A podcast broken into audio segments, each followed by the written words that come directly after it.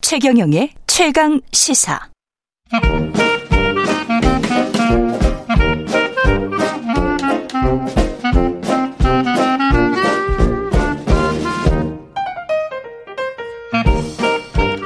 네, 최경련의 최강 시사 경제합시다. 월요일은 명쾌한 경제 이야기 해보고 있는데요. 최근 나스닥, S&P 별로 좋, 좋지 않습니다. 미국 주식시장이요. 서강대학교 경제대학원 김영희 교수님 전화로 연결돼 있습니다. 안녕하세요. 예, 안녕하십니까. 예, 오랜만에 뵙습니다, 예, 교수님. 예. 자산시장 거품이 꺼지는 것 아닌가 이런 보도들은 뭐 몇 개월 전부터 계속 나왔었는데 지금 현상이 좀 나타나고 있는 건가요? 어떻게 보세요? 예, 꺼지고 있는 과정이 시작된 것 같습니다. 시작됐다. 아. 예, 예. 문제는 저 가양 거품인가 그게 문제인데요. 예. 예, 제가 보기에는 여러 가지로 거품인 것 같습니다. 음. 흔히들 그 주식시장 거품 여부 따질 때 버핏지수라는 걸 따지거든요. 그렇죠. 주식시장 시가총액이 명목 GDP에 비해서 얼마나 높은가. 음. 예를 들어서 작년 2분기에 330%가 전체 주식시장 시가총액이 넘었었어요. 예. 사상 최고치고요. 예. 그 다음에 기업 수익에 비해서 주가가 너무 많이 올랐고, 음. 미국 사람들이 또 돈 빌려가지고 주식을 많이 샀거든요. 지금 미국 기준이십니까? 전 세계 GDP 기- 기준이십니까? 미국 기준 말씀드린 예. 그러니까 겁니다. 미국 기준의 GDP, 미국 기준이 한 21조 달러 되나요? 예, 22조 달러, 22조 올해 달러. 됩니다. 예, 그것보다 한 거의 4배 가까이 예. 된다. 세배 세 배. 3.3배 정도 더 올라. 3.3배 정도는 4배 가까이 된다. 예. 예. 예. 그리고 미국 가계 자산 중에서 금융자산 중에서 주식 비중이 53%까지 올라갔는데요. 예. 이거는 역사상 최고치입니다. 아. 이게 2000년 IT 거품 붕괴 직전에 48%, 그 다음에 2008년 금융위기 직전에도 48%였거든요. 음. 그의 주가가 급락했었는데 그때보다도 가계 금융자산 중에서 주식 비중이 높다는 것은 예. 그만큼 미국 가계가 주식을 많이 보유했고 또 주가가 많이 올랐다는 겁니다. 그래서 거품이 발생했다고 볼 수가 있는데요. 예. 그 거품이 제가 보기에는 이제 꺼지기 시작하는 것 같습니다. 주식 시장도 그렇고 자산 시장이라고 하면 부동산 시장도 영향이 있을 텐데 조금 하나씩 좀 숫자를 더 좀 제시를 좀 해주십시오. 달러 같은 경우, 환율 같은 경우, 그 다음에 국채 금리 우리가 미 국채 금리 많이 보지 않잖아, 예, 예. 많이 보지 않습니까? 10년짜리. 예, 예. 예. 이런 거 같은 경우에서도 뭔가 좀 감지를 할 수가 있는데요. 어떻게 보십니까? 예, 우선 최근에 그 달러 가치가 좀 오르고 있고 원화도 예. 원달러 환율도 1,200원 근처까지 움직이고 있는데요. 예. 예, 단기적으로는 달러 가치가 좀 더 오를 것 같습니다. 아. 예, 조만간 미국이 금리를 인상할 가능성이 높거든요. 예. 예, 돈이라는 게 눈이 있어가지고 수익률 높은 데로 이동한다는데 예, 미국이 금리를 인상하면 미국으로 돈이 들어가겠죠. 그렇죠. 예, 그런데 조금 더 멀리 내다보면요. 예, 달러 가치가 하락할 가능성이 높습니다. 아, 그래요? 예, 미국 사람들이 지금 소비를 너무 많이 하고 있거든요. 음. 예, 그러다 보니까 경상수지 적자가 확대되고 있고요. 음. 작년 3분기 기준으로 보면은 미국의 순대외 부채가 16조 달러나 되고 있어요. 16조 달러군요. 예, 예. 정부의 대외 적자가 경상수지 정부 부채가? 예, 예, 예. 정부 아 부채가 경상수지 지금- 경상수지 말씀하셨군요. 예, 예, 예, 예, 예. 이렇게 부채가 높다 보니까요. 음, 어떤 식으로 메꿔가고 있냐면은 예, 외국인들이 미국 직접 투자나 미국 주식 채권을 사주고 있는 거예요. 예, 예, 그래서 그래서 지금 버티고 있는데 미국 주가 거품이 붕괴되면은 아마 외국인들이 미국 주식 덜 살 거예요. 그러면 미국으로 돈이 덜 들어가고 결국 그 달러 가치가 중기적으로 좀 하락할 수밖에 없을 것 같습니다. 근데 그 금리는 지금 계속 올린다고 하지 않습니까? 예, 예. 미 연준은 아마 금리를 올리기는 올릴 텐데요. 예, 예, 그런데 우리가 미국 그 실질 금리 측면에서 한번 따져봐야 될 것 같아요. 예, 예, 실질금리라는 것은 명목금리에서 물가상승률 빼는 건데요. 음, 예, 작년 12월 기준으로 마이너스 5.6%였습니다. 물론 실- 명목금리는 10년 국제 수익률인데요. 예, 예, 사상 최고치거든요. 음, 사상 최저치죠. 예, 그러면 실질금리가 플러스로 돌아서야 정상인데요. 그러기 예. 위해서는 금리는 좀 올라야 되죠. 음, 아니면 물가 상승률이 떨어지던지요. 예, 그런데 두 가지로 해결될 것 같아요. 금도 좀 오르지만은 물가 상승률이 뭐 하반기로 갈수록 많이 떨어질 것 같습니다. 물가 상승률이 떨어진다는 것은 결국 경기가 나빠진다는 것이죠. 그러네요. 예. 미- 지금 미국 국채 가격 금리 말씀하셨습니다만은 결국은 미국 국채 가격이 그렇게 세게 나오지 않는다는 것도 어떤 많은 시그널을 주는 것 같습니다. 그렇게 경기가 좋지가 않다 하반기. 그렇죠. 예. 예. 지금 미국이 뭐 3월부터 금리를 인상한다 이런 전망들이 많이 나오고 있습니다. 네. 미 10년 국채 수익률은 1.8%뭐 크게 오르지는 않거든요. 크게 안 올랐더라고요. 예, 예. 예, 국채 수익률에는 미래 물가 상승률, 미래 경제 성장률이 반영된 겁니다. 그렇죠. 이 국채 수익률이 많이 못 오른다는 것은 예. 앞으로 갈수록 미국 경제 성장률이 둔화될 것이다. 음. 예, 그리고 물가도 떨어질 것이다. 이렇게 시장이 지금 미리서 반영하고 있는 그렇죠. 것이죠. 금리는 올린다고 했는데 국채 가격은 그렇 뭐 그렇게 요동치지 않는 상황이 앞으로의 경기가 그렇게 녹록지는 않을 것이다라는 것을 보여주고 있다. 예. 그리고 이런 상황이 그렇게 되면 또 역으로 생각을 해보면 인플레이션이 그렇게 진행이 안 되고 경기가 안 좋다고 하면 역으로는 금리를 별로 안 올릴 것이기 때문에 세- 예상보다 뭐 네 예. 번 올린다고 했는데 예. 그것보다 이제 하반기 돼서 인플레이션이 그렇게 진행이 안 되면 금리를 또 안 올릴 거 아니에요. 예. 그러면 투자자들 입장에서는 아 그러면 계속 돈을 그래도 어느 정도는 풀면서 어 금리가 저금리가 계속 된다면 괜찮지 않나? 뭐 이렇게 생각할 수도 있지 않습니까? 예, 그렇게 생각하실 수도 있는데요. 예. 예, 주가를 결정하는 가장 중요한 요인이 금리하고 경기죠. 예. 그래서 앞서 말씀드린 것처럼 금리는 별로 안 오를 것 같습니다. 시장 금리는요. 예.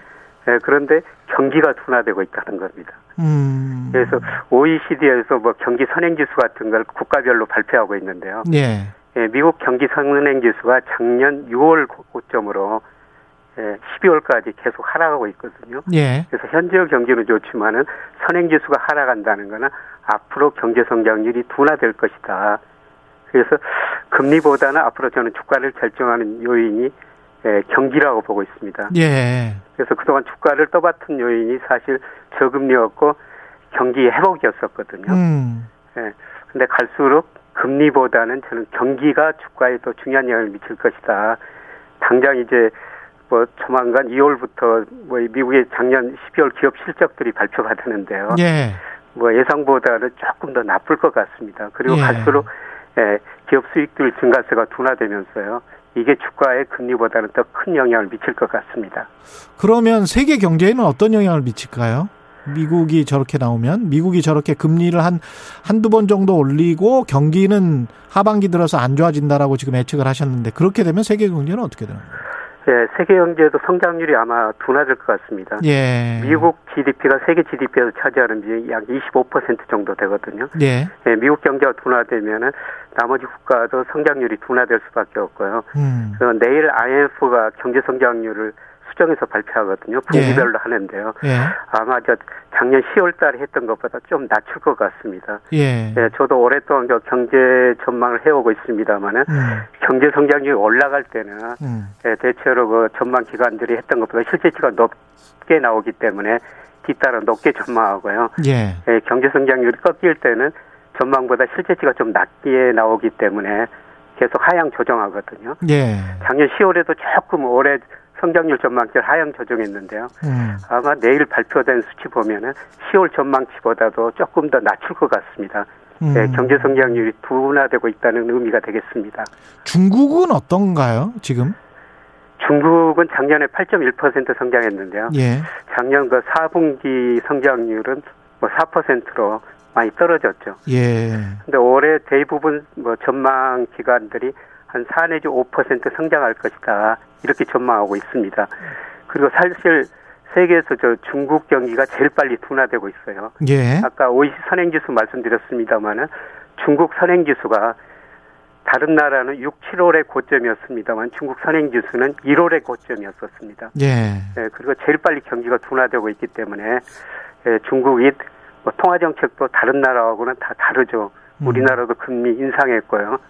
예, 미국도 조만간 금리 인상할 것 같습니다만은 음. 예, 중국 오히려 금리를 인하하고 예, 그 다음에 돈을 더 풀겠다 이런 식으로 나오거든요. 예. 예, 그만큼 중국 경기가 둔화되고 있다. 뭐 이런 의미가 되겠습니다. 말씀하시는 거 종합해 보면 소비자들이 너무 많이 샀다. 이미 예, 예. 그래서 앞으로 살 여력이 얼마나 있겠는가 그런 이야기도 지금 모두부터 쭉 그 함의가 돼 있는 건데 예, 예. 앞으로 올해의 경제 전망과 한국은행은 우리나라 뭐 3% 성장 예상했고 그렇게 되면 이제 금리도 우리도 계속 오를 거 아니에요? 어떻게 예, 예. 예상하십니까? 그러면 예, 내일 아침에 뭐 4분기 우리 경제 성장 속보치가 발표되는데요. 예. 예, 작년에는 한 4% 성장했던 것으로 추정이 됩니다. 음. 예, 그리고 말씀하신 것처럼 올해 한국은 5% 정도 성장할 거라고 보고 있는데요. 예. 예, 그거는 올해 그 소비가 한 3.6% 증가할 것이다. 민간 소비가. 예. 예, 그렇게 한국은행이 전망해놨는데요. 예, 제가 보기에는 성장률이 3%보다는 좀 낮을 가능성이 높습니다. 3%보다 낮을 예, 것이다. 예. 예, 작년 우리 경제 성장을 주도한 게 수출이었거든요. 음. 예, 그런데 올해 그 미국 경제, 중국 경제 성장이 둔화되면은 우리 수출 증가세가 둔화될 수가 있고요. 당연히. 예. 예. 좀 마이너스도 나올 수가 있습니다. 음. 예, 문제는 그 소비인데요. 예. 과연 소비가 3.6% 정도 증가할 것인가. 예, 우리 가계부채가 높고요. 예, 그리고 지금 우리 주가가 작년 그 6월부터 7월부터 지금 조정을 보이고 지금 하락폭이 좀 깊어지고 있습니다. 예. 그리고 제가 보기에는 예, 부동산 가격도 좀 떨어질 가능성이 높다고 보고 있거든요. 주식 시장하고 네. 부동산 가격을 좀 저, 구체적으로 말씀을 해 주십시오. 주식 시장 같은 경우는 지금도 꽤 많이 하락한 건데 예. 더 떨어진다고 보세요? 한국 주식 시장? 예. 뭐 10%, 15% 가깝게 떨어졌는데요. 고점에 비해서. 예. 예, 그런데 제가 제가 가지고 있는 여러 모델로 평가해 보면 특히 그 우리 주가하고 상관계수가 가장 높은 게 일평균 수출 금액이거든요. 예. 그거로 보면 아직도 한 10% 정도 좀 고평가돼 있는 것 같습니다. 음. 그렇군요. 10% 정도 고평가돼 있다는 거는 예, 예. 가치적으로 보면 10% 정도는 떨어져야 된다. 예, 예, 저는 예. 그렇게 보고 있습니다. 오- 올해 2022년 기업들의 영업이익을 바탕으로 지금 생각을 하시는 겁니까?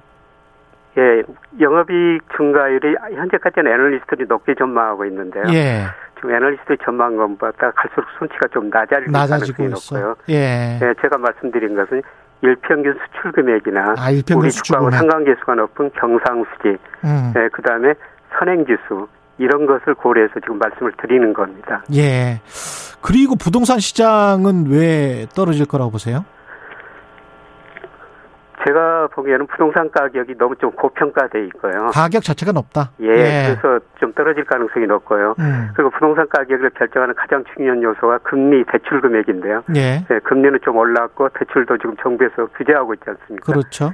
예, 그런데 조금 더 멀리 내다보면 우리나라 아파트 가격에 영향을 가장 크게 미치는 영향이 변수가 예, 금리 대출보다는 경기예요. 경기. 예, 예. 예. 예, 그런데 우리 경기가 지금 통계청에서 뭐 선행지 순환 변동치라는 걸 발표하는데요. 음. 작년 7월이 고점으로 계속 하락하고 있습니다. 어. 그리고 현재 경기 상태를 나타낸 동행지 순환 변동치라는 게 있는데요. 예. 이것도 올해는 계속 하락할 것 같습니다. 음. 경기가 나쁘면은 앞으로 그 고용 상태도 별로 좋지 않고 임금도 많이 안 올 것이기 때문에 음. 예, 결국 그 주택 가격도 하락할 수밖에 없다. 예. 그래서 이런 거 자산 가격 하락이 역의 부의 효과를 나타내면서 아마 소비가 한군행이 전망한 것처럼 그처럼 그 증가 가능성 좀 낮아 보입니다. 그러니까 지난 2년 동안에 정부가 돈 푼 것, 전 세계 선진국 특히 그리고 이제 소비자들은 그거 가지고 좀 쓴 것, 그 다음에 자산 가격의 상승으로 그 부의 효과로 또 소비가 촉진된 것들 이런 것들이 종합적으로 반영된 게 지난 2년이었다면 그게 역으로 오는 시기가 앞으로의 몇 년일 수도 있겠다 이런 생각이 드네요. 그게 맞습니까? 예, 예. 맞습니다. 예. 뭐 하반기부터 그런 모습이 구체적으로 좀 나타날 것 같습니다. 통계로요. 음, 마지막으로 그러면 개인 투자자들은 어떻게 해야 됩니까?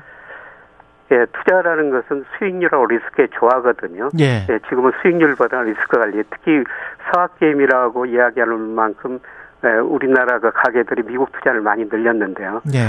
예, 미국 주가가 지금 뭐 많이 떨어지고 있습니다만 아직도 제가 평가해 보니까 한 20% 정도 가대평가돼 있거든요. 음. 그런데 주가라는 것은 뭐 연착륙보다는 경착륙할 가능성이 높습니다. 예. 펀더멘탈 이하로 떨어질 가능성이 더 높다는 거죠. 예, 그래서 특히 저 미국 주식 시장에는 조금 리스크 관리를 하시면요, 예. 뭐 언제든지 현금을 가지고 있으면 좋은 기회가 올 것 같습니다. 음. 그래서 지금은 좀 현금을 뭐 실질 금리는 마이너스지만은 예. 일정 부분 현금을 가지고 계시는 게 좋을 것 같습니다. 알겠습니다. 지금까지 최경련의 최강시사 경제합시다. 서강대학교 경제대학원 김영희 교수님이었습니다. 고맙습니다.